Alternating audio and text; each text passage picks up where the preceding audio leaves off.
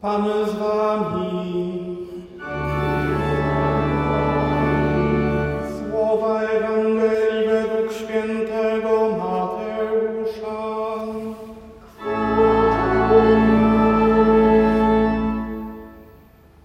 W owym czasie Jezus przemówił tymi słowami.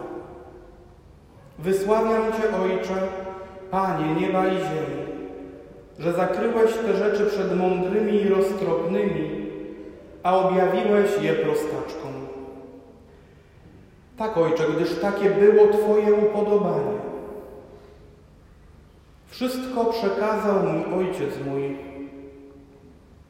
Nikt też nie zna Syna, tylko Ojciec, ani Ojca nikt nie zna, tylko Syn i ten, komu Syn zechce objawić. Przyjdźcie do mnie wszyscy, którzy utrudzeni i obciążeni jesteście, a ja was pokrzepię. Weźmijcie moje jarzmo na siebie i uczcie się ode mnie, bo jestem łagodny i pokorny sercem, a znajdziecie ukojenie dla dusz waszych. Albowiem jarzmo moje jest słodkie, a moje brzemię lekkie. Oto słowo Pańskie.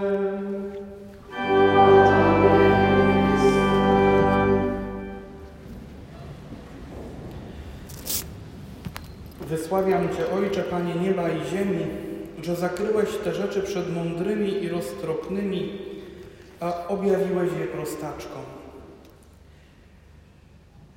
Wiecie, e, ta Ewangelia zawsze w jakiś sposób stanowiła dla mnie problem. I myślę, że często jest tak, że ten konkretny fragment e, podawany jest nam bez jego szerszego kontekstu. Prawda jest taka, że te słowa Pana Jezusa są zbudowane w pewnym ciągu opowiadania i jeżeli się zobaczy ten ciąg, one wybrzmiewają zupełnie inaczej niż tak jak dzisiaj, po prostu przeczytane jako fragment wybrany na daną niedzielę. Jaki jest ten kontekst i jak buduje się ta narracja, których powiedzmy kulminacją jest dzisiejszy fragment Ewangelii. Wszystko znajdziemy w jedenastym rozdziale Ewangelii według świętego Mateusza, który rozpoczyna się od tego, że do Pana Jezusa przychodzą uczniowie Jana Chrzciciela i pytają go, czy Ty jesteś tym, który ma przyjść, czy mamy czekać na kogoś innego. I Pan Jezus nie daje im wtedy odpowiedzi wprost, a odsyła ich do tego, co czyni. Zobaczcie, co się dzieje wokół mnie. Zobaczcie tych, którzy odzyskują wzrok, którzy odzyskują słuch, którzy doznają uzdrowienia. To, co widzicie, zapamiętajcie i idźcie z tym i to opowiedzcie Janowi. Następny fragment 11 rozdziału to Jezus już wobec swoich uczniów wypowiada się na temat Jana Chrzciciela. Pyta, czego ludzie szukali na pustyni, kiedy Jan rozpoczął swoją działalność i podsumowuje Jana słowami Powiadam wam, między narodzonymi z niewiast nie powstał większy od Jana Chrzciciela, lecz najmniejszy w Królestwie Niebieskim większy jest niż on. Pokazuje Jana jako prawdziwego proroka, prawdziwego, takiego, który z mocą, z radykalizmem pełnym głosi swoją misję, ale wskazuje też, że to, z czym on przychodzi, jest jeszcze piękniejsze, jeszcze lepsze w Bożym zamyśle. Dalej. Pan Jezus na bazie tych spotkań z uczniami Jana Chrzciciela wypowiada też sąd o ludziach, którzy żyją współcześnie, w sensie Jemu współcześnie. I mówi tak, z kim mam porównać to pokolenie? Jest to porównanie do dzieci, które przygadują, przemawiają swoim rówieśnikom. Jak żeśmy przygrywali, to nie tańczyliście. Jak żeśmy płakali, to nie płakaliście. O co chodzi? Pan Jezus tłumaczy to tak. Przyszedł Jan, żył radykalnie, pościł, głosił swoje posłannictwo, no to nie odpowiadał, bo było za ostro, za radykalnie. Zły duch go opętał.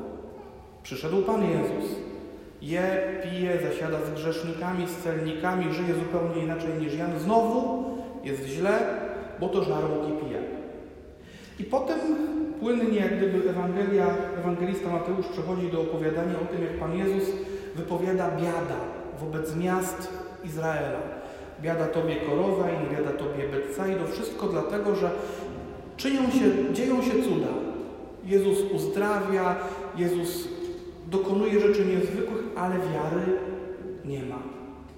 Nie ma nawrócenia, nie ma zwrócenia uwagi. I dopiero po tym wszystkim następują słowa dzisiejszej Ewangelii. Dlaczego uważam, że to jest ważne? Bo w tym ciągu zdarzeń słowa zakryłeś te rzeczy przed mądrymi i roztropnymi, objawiłeś je prostaczkom, nabierają kontekstu, który pozwala je lepiej zrozumieć. Kogo Pan Jezus ma tutaj za mądrych i roztropnych? Znaczy, w pierwszym takim znaczeniu na pewno mowa tutaj jest o faryzeuszach. Przychodzi gdzieś naturalnie. Wykształceni, znający Pismo Święte, znający prawo mojżeszowe, świetni specjaliści, y, wyrokujący o wielu rzeczach, które dotyczyło życia Żydów im współczesnych. A jednocześnie ludzie tak mocno przywiązani do pewnego obrazu Mesjasza, który wykreowali w swoim środowisku, który, można powiedzieć, wymyślili na podstawie swoich interpretacji Pisma Świętego, że kiedy prawdziwy Mesjasz stanął przed nimi, ich wyobrażenie o prawdzie na temat Mesjasza stało się dla nich ważniejszym od prawdziwego Mesjasza. I nie przyjęli Mesjasza dlatego, że on nie odpowiadał ich wyobrażeniu o Mesjaszu. Mądrzy, roztropni, tak bardzo przywiązani do swojej mądrości, że w pewnym momencie prawda przestała mieć dla nich znaczenie. Nie byli gotowi na przyjęcie tej prawdy. Słowo, z którym możemy mieć problem, ja też nie mam, to jest słowo objawiłeś je prostaczką. Dlaczego? Bo w języku polskim słowo prostaczek jest niebezpiecznie blisko prostak. I no, to rodzi pewien ciąg skojarzeń, który tego prostaczka wcale niepozytywnie nam w świadomości umieszcza.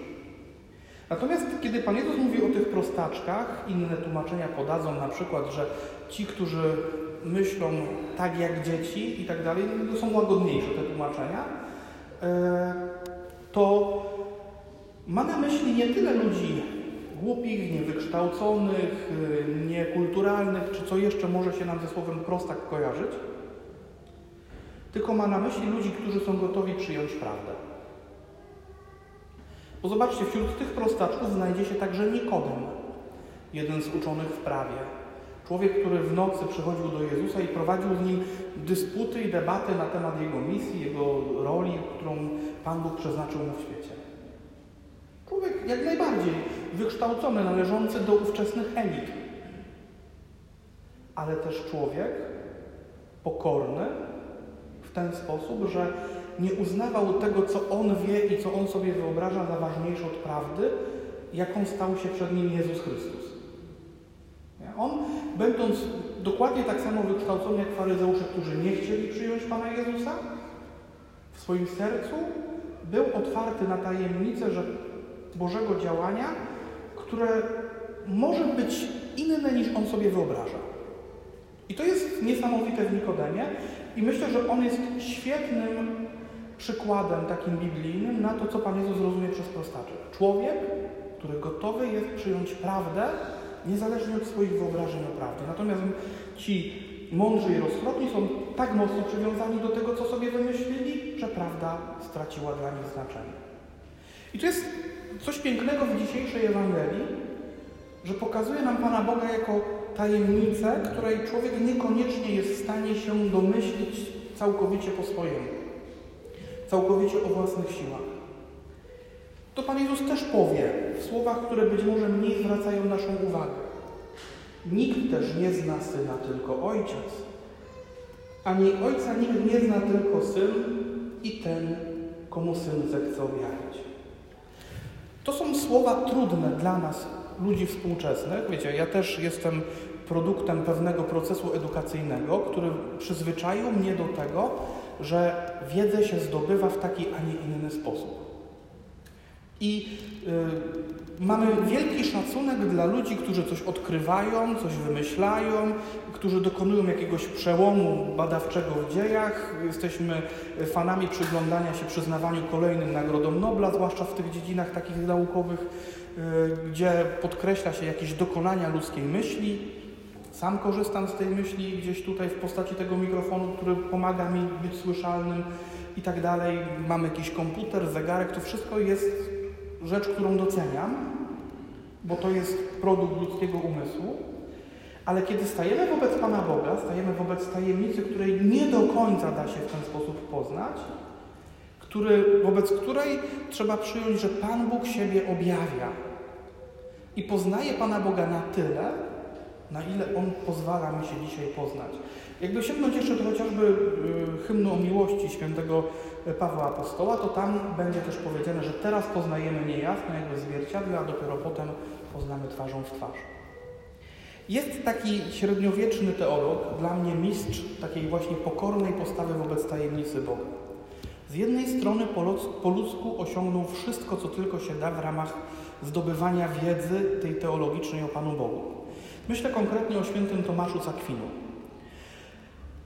Podsumowaniem jego lat życia, takim opus magnum, największym dziełem, jest jego suma teologiczna.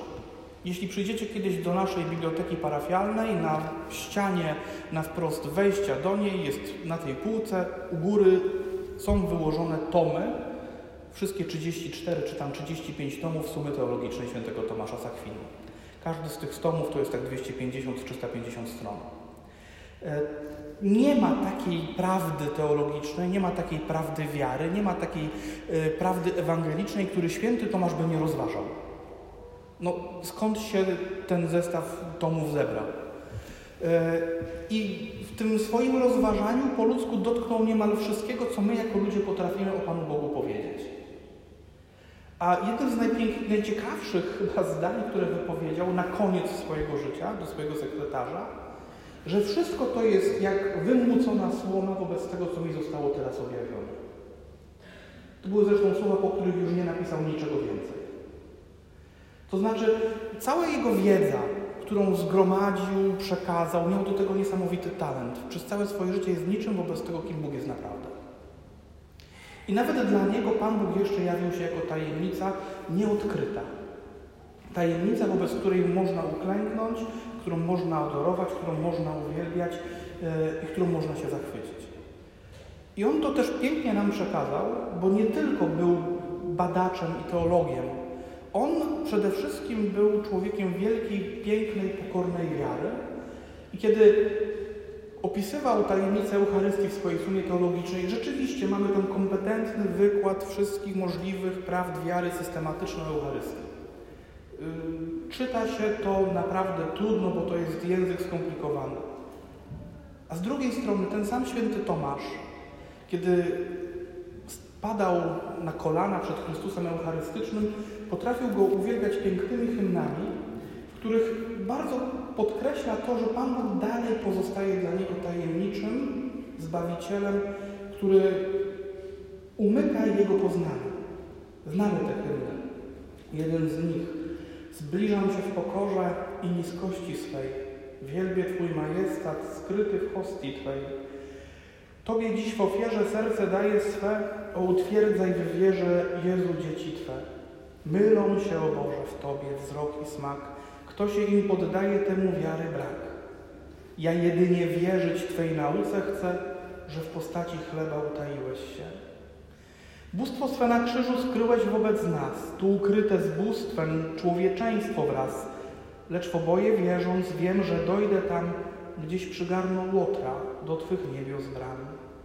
Jak niewierny Tomasz, Twych nie szukam ran, lecz wyznaję z wiarą, żeś mój Bóg i Pan. Pomóż wierze mojej Jezu łaską swą, ożyw mą nadzieję, rozpal miłość mą. Ty, coś upamiętnił śmierci Bożej czas, Chlebie żywy, życiem swym darzący nas, spraw, bym dla swej duszy życie z Ciebie brał, bym nad wszelką słodycz Ciebie poznać chciał. Ty, co jak pelikan krwią swą karmisz lud, przywróć mi niewinność, oddal grzechów. Oczyść miękką swoją, która wszystkich nas jedną kroplą może obmyć z win i z mas. Pod zasłoną teraz, Jezu, widzę Cię. Niech pragnienie serca kiedyś spełni się, bym oblicze Twoje tam oglądać mógł, gdzie wybrane miejsce przygotował Bóg. Moi drodzy, żeby jeszcze to jakoś podsumować i już domknąć. Czym powinna nam się kojarzyć ta dzisiejsza Ewangelia i do jakich myśli powinna nas skłaniać? Kiedy słyszę te słowa, wysławiam Cię, Ojcze, Panie nieba i ziemi, że zakryłeś te rzeczy przed mądrymi i roztropnymi, a objawiłeś je prostaczkom. Myślę, że powinienem skłaniać się do takiej modlitwy. Panie Jezu, spraw, abym nigdy nie miał się za tak bardzo mądrego, że wiem już o Tobie wszystko. Panie Jezu, spraw, abym potrafił pokornie przyjąć, że jesteś zawsze w jakiś sposób dla mnie tajemnicą. Panie Jezu, spraw, abym nie zbudował w swoim sercu takiego obrazu Ciebie, który będzie dla mnie ważniejszy od tego, jakim jesteś naprawdę. Panie Jezu, daj mi serce otwarte na to, bym potrafił zachwycić się prawdą o Tobie w takim stopniu, w jakim objawiasz mi ją dzisiaj. Amen.